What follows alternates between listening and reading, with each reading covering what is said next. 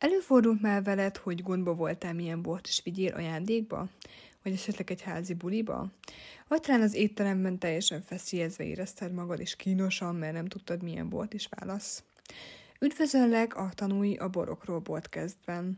Egy podcastben, amely nem csak a borról szól, de rólad is, hogy számodra elérhetővé tegyem a tudást, melyet bárhol kamatoztatni tudsz.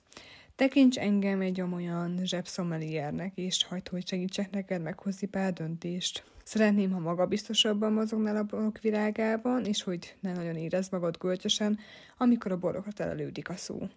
Ez legyen egy közös tér, ahol a tudás egyben szórakozás is. Az én nevem Dóra, tájai borász és a Déve borok készítője. Üdv nálam!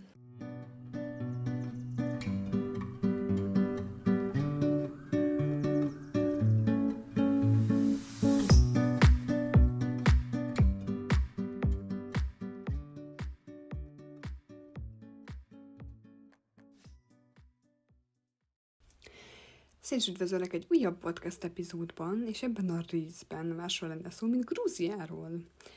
És hát ugye, hogyha valaki kicsit azért már ismer, vagy, vagy olvasta már így a, a blogposztjaimat, vagy korábbi videókat, akkor azért tudhatja, hogy nekem hozzám egyébként Grúzia nagyon közel áll, hiszen éltem is Grúziában két évet, és annak idején, amikor Ázsiában éltem, ázsiai kalandozásaim, utazgatásaim során kerültem Grúziába még 2018-ban, és akkor én még azt tudtam, hogy létezik egyáltalán ilyen ország, hogy Grúzia, és, és hatalmas a meglepetés volt, amikor oda kerültem, és nagyon sokat természetesen sokat utazgattam ott a környéken, a hegyekben, ott voltam, különböző helyeken, helyeket bejártam, és, a, és amiért teljes mértékben oda voltam a, az a gasztronómia, és természetesen maguk a borok is, hiszen hogyha már az ember ellátogat, akkor és tudja, hogy van valamilyen hagyománya a borkészítésnek, akkor természetesen ez létemre az, az első, hogy, hogy megkóstolom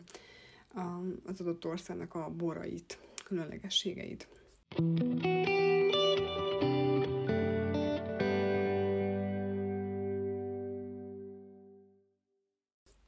de elsősorban szerettem volna egy kicsit még Grúziáról mesélni. Grúzia egyébként a kaukázisokban, a Fekete-tenger partjainál található, és régen ugyanúgy a Szovjetunióhoz tartozott. Ennek nyomai még mindig nagyon mai napig felfedezhetőek, sőt egyébként a a régi generációk, tehát a régi nagyik és papik, ők teljes mértékben oda vannak Sztálinért, és, és tényleg hatalmas nagy kultusza van az ő személyiségének, és nem hiába, amikor az ember ellátogat akár mondjuk helyiekhez, és ott lóg a, a Sztálinnak a portréja a falon, akkor ez kicsit úgy az ember megrökönyödik ezen, hogy úristen, de, de szerencsére azért a fiatalabb generáció már azért, azért ez, ezzel nem így van. Egyébként Oroszország határolja északról, ugye ott van Törökország, Örményország, illetve Azerbajdzsán. Maga az éghajlatáról rendkívül változékony, hiszen szubtrópusi, illetve hegyvidéki is az éghajlata. Nyilván, ahol a kaukázus húzódik, ott van a hegyvidéki éghajlat van, és az képest, hogy nem picike országról beszélünk, az éghajlat rendkívül változékony és tényleg a nyarak általában nagyon melegek, nagyon forrók, viszont a telek azok viszonylag gyengé, ilyen enyhék. Én például Tbilisi-ben éltem a fővárosban, az, az inkább ilyen délebre található, és, és szinte nem is igazán volt hideg úgy a tél, tehát ilyen még pár fok, de hogy így nagyon nem voltak ilyen mínusz, mínuszfokok, mínusz alá sosem, alá sosem ment a, a hőmérő és, és nagyon változik, hogy maga az országnak a, a klímája, nyilván rengeteg mindent lehet csinálni, tehát lehet sielni télen, lehet, hogy az ember tengerpartra vágyik, akkor elmegy Batumiba, és ott lubickol a tengerbe, akkor, hogyha a hegyet akarsz mászni, akkor mész a kaukázusokba, hogyha egy kicsit ö, ilyen, ilyen ö, sivatagosabb részre vágysz, akkor ott is van erre lehetőség. Szóval nagyon-nagyon változékony ez a, ennek a kicsi országnak így a területi, a földrajzi adottságai is rendkívül változékonyak és, és különlegesek, hogy mindig csak ajánlani tudom abszolút Grúziát. És természetes, hogy, hogy az ember, amikor ellátogat, és, és, és ott él húzamosabb ideig, akkor az volt az első, hogy szerettem volna megismerkedni így a grúz hagyományokkal, a kultúrával, az emberekkel, gasztronómiával, és, és ott derült ki számomra igazából, hogy az egész szőlőtermesztés, borkészítés hagyománya, tradíciója az innen gyökerezik és nem Olaszországból, meg nem Franciaországból sokan gondolják, hanem pont erről a környékről, a kaukázus környékéről, hiszen több ezer éves hagyománya van a borkészítésnek, több mint tízezer évre nyúlik egyébként vissza, és éppen ezért nem meglepő, hogy amikor elmegy oda az ember és kóstolja a borokat, akkor meg is lepődik, hogy hú, hát ezek egészen elképesztő borok. Hagyományos grúz szőlőfajták kevésbé ismertek a világon, tehát ott nem igazán termesztenek nagyvilági fajtákat, mint például sáronét vagy cabernet merlót, hanem, hanem saját szőlőfajtáik vannak, és több mint 500 féle szőlőt termesztenek, de ebből igazából ilyen 38-40 termesztenek kifejezetten kereskedelmi borkészítés céljából és a grúzborokat a régió, vagy falu, vagy bizonyos kerület szerint is megnevezik, és többnyire két vagy több ö, szülőfajta házasításából készítik. Egyébként lehet száraz borokat is, nyilván a legtöbb bor az a száraz bor, de vannak egyébként félides édes borokat is, ö, is készítenek. Egyik legismertebb szülőfajta az úgynevezett szaperavi. Szaperavi egyébként gazdag, sötétvörös borokat készítenek belőle, nagyon alkalmas hosszú távú érlelésre, akár 50 évig is, azt nem tudom pontosan, de ezt mondta az egyik borász, hogy tényleg 30-40 évig is akár eláll a szeparávi. Nagyon magas az alkoholja, nagyon magas alkoholszintet tud ugye biztosítani, és széles körben használják ugye házasításhoz is és szeparáv az egyik legalapvetőbb szólműfajta így, a, így az országban. Én is nagyon szeretem magát a, a fajtát. Én um, kicsit egyébként rendkívül karakteres, erős bor, rendkívül nagy stru- ö, struktúrája van, textúrája van, tipikus bogyós gyümölcsök, mint libizli, meg szeder, kicsit cseresznye, esetleg szilva aromákhoz hasonlítanám a szaparávit. Rendkívül erős, karakteres, mély színű, ilyen bíbor vörös színű maga a bor. Nagyon jó iható, magas alkohol, tehát abszolút egy, egy, abszolút kedvenc. Szeparávi bort természetesen szintén szokták kverrikben készíteni, de ugyanúgy reduktív technológiával is ezek készítenek, szóval próbálják össze most már azért összekombinálni az európai borkészítés technológiát a grúz technológiával, tehát ugyanúgy ki, ott is vannak természetesen ilyen nagy multik, vagy ilyen nagyobb borászatok, amik, amelyek inkább az európai technológiát részesítik előnyben, ott is vannak természetesen modernebb borászatok, ahol szintén hűthető-fűthető tartályokat használnak, és kevés hordót, és inkább ezeket a, próbálják ezt a frissességet közvetíteni. De nyilvánvalóan én, ahol megfordultam, azok általában mindig ilyen kisebb borászatok voltak, főleg inkább ilyen családi, és, és ezek nyűgöztek le leginkább. A szeperávi után a mecvána az egyik másik legfontosabb szőlőfajtájuk. A mecvána egyébként angolul zöldet jelent, és a grúzbor készítés nagyon fontos szőlőfajtája. Gyakran házasítják egyébként a rakecetelivel, rendkívül aromás, gyümölcsös egyensúlyt hoznak a borhoz, illetve készít, nagyon hangsúlyos és gyümölcsös borokat lehet belőle készíteni. A rákeceteli szintén egy másik fontos szőlőfajta a borkészítés során. A rákeceteli egyébként Grúzián kívül is termesztenek, különösen a volt szovjet országokban, de Törményben, Azerbajdzsában is. És a rakecetelinek is inkább ilyen zöldfűszeres, paprikás ízjegyei vannak. Rendkívül száraz borokat, száraz fehér borokat készítenek belőle. Egyébként maga a mecvána, illetve a rakeceteli is száraz fehér bor, tehát a szeparávi pedig vörös, vörös bor.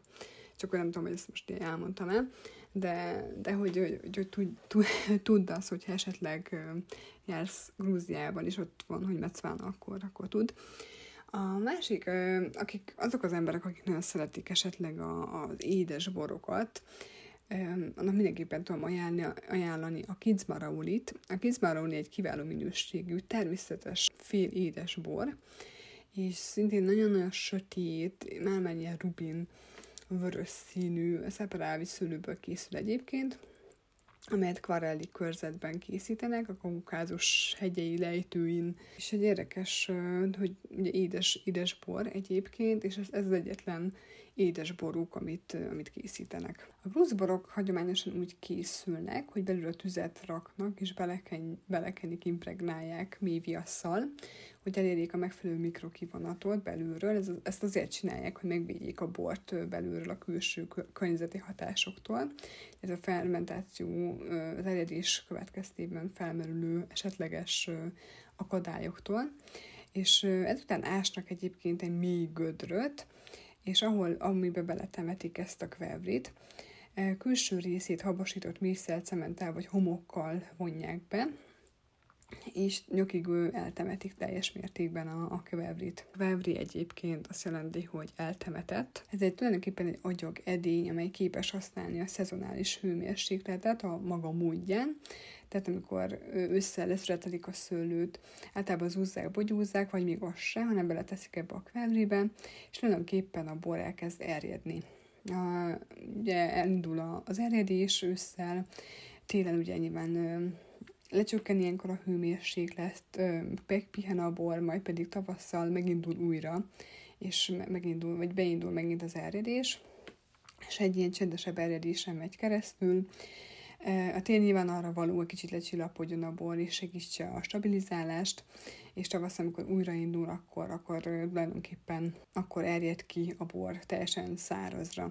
A napjáraton tényleg nem csinálnak vele semmit, tehát nem használnak faillesztőt, semmiféle kémiai anyagot, hogy beinduljon az erjedés. Alapjáraton nem minimálisként használnak, tehát igazából mielőtt beleteszik a bor, vagy a, a szőlőt, előtte ki szokták kínezni, illetve a palackozás előtt kap még egy kis kéd alapjáraton, megpróbálják a lehető legkevesebb kínhasználatot alkalmazni. És tulajdonképpen egészen minimum 9 hónapig hagyják híjon erjeszteni tulajdonképpen a, a, ezeket a borokat a hagyományos borkészítésről, nem ez eléggé hosszú idő. Amikor ugye erjed, ugye folyamatosan a bogyó híjából kioldódnak a szín aromaanyagok, amely során a bornak a színe ilyen narancsos színű lesz, e, innen is ered a narancsbor elnevezés.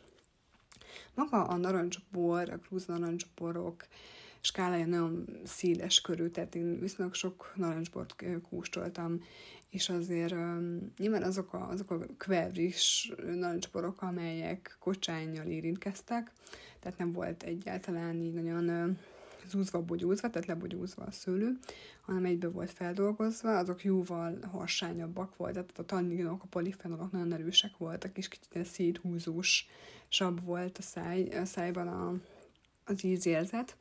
Én jobban szeretem azokat a narancsborokat, amelyeket lebogyúzták, és úgy tették velvében, és úgy erjedt hónapokon keresztül, és mint mondtam, egyébként palackozás előtt, tehát nagyon nem, ugye nem is, nem is használ a derítést, se szűrést, derítést, úgyhogy szintén egy ilyen opálosabb, kötösebb maga a bor, és ilyen narancsos színe, szint, szint kap. Én jobban szeretem egyébként az efféle kvelriket. Nagyon-nagyon ritkán, de vannak olyan kvelrik, amely, kveri narancsporok, amelyeket hordóba is raknak, tehát kap egy kis hordós érlelést, nyilván ad hozzá egy kis krémességet a borhoz. Ezeket, ezeket is érdemes kóstolni. Egyik kedvenc borászatom a Grúziában a Sademeli nevet viseli. Egyébként ez egy kis település, Racsa régióban található. Hogyha esetleg arra jársz, akkor mindenképpen ajánlom ezt a, ezt, ezt a kis családi borászatot. Egyébként van vendégházuk is, úgyhogy nagyon kis csakaros vendégházuk van, úgyhogy én nem tudom, egy pár napot azért ott, ott eltöltöttem, és nagyon sokat kóstoltunk, sok-sok bort. Természetesen ők is ilyen vegyes technológiát alkalmaznak, tehát van természetesen kvevriük is, de a kvevrit egyébként erjesztésre használják, nem is tartják olyan sokáig a bort a kvevriben, hanem utána áttöltik a céltartályba, és utána ott fejeződik be az eredés, viszonylag van egy pár tétel, amit fahordóba is tesznek, szóval igazából ilyen vegyes technológia, de alapjáraton tényleg nagyon jó szeparávikat készítenek, és természetesen nagyon, nagyon finom borokat kóstoltam ott. Amit még természetesen mindenképpen ajánlani tudok Grúziában, az a gasztronómia, hiszen rengeteg, rengeteg, rengeteg nagyon-nagyon jó ételük van, ilyen például kinkáli, ami a kedvencem, a kacsapuri,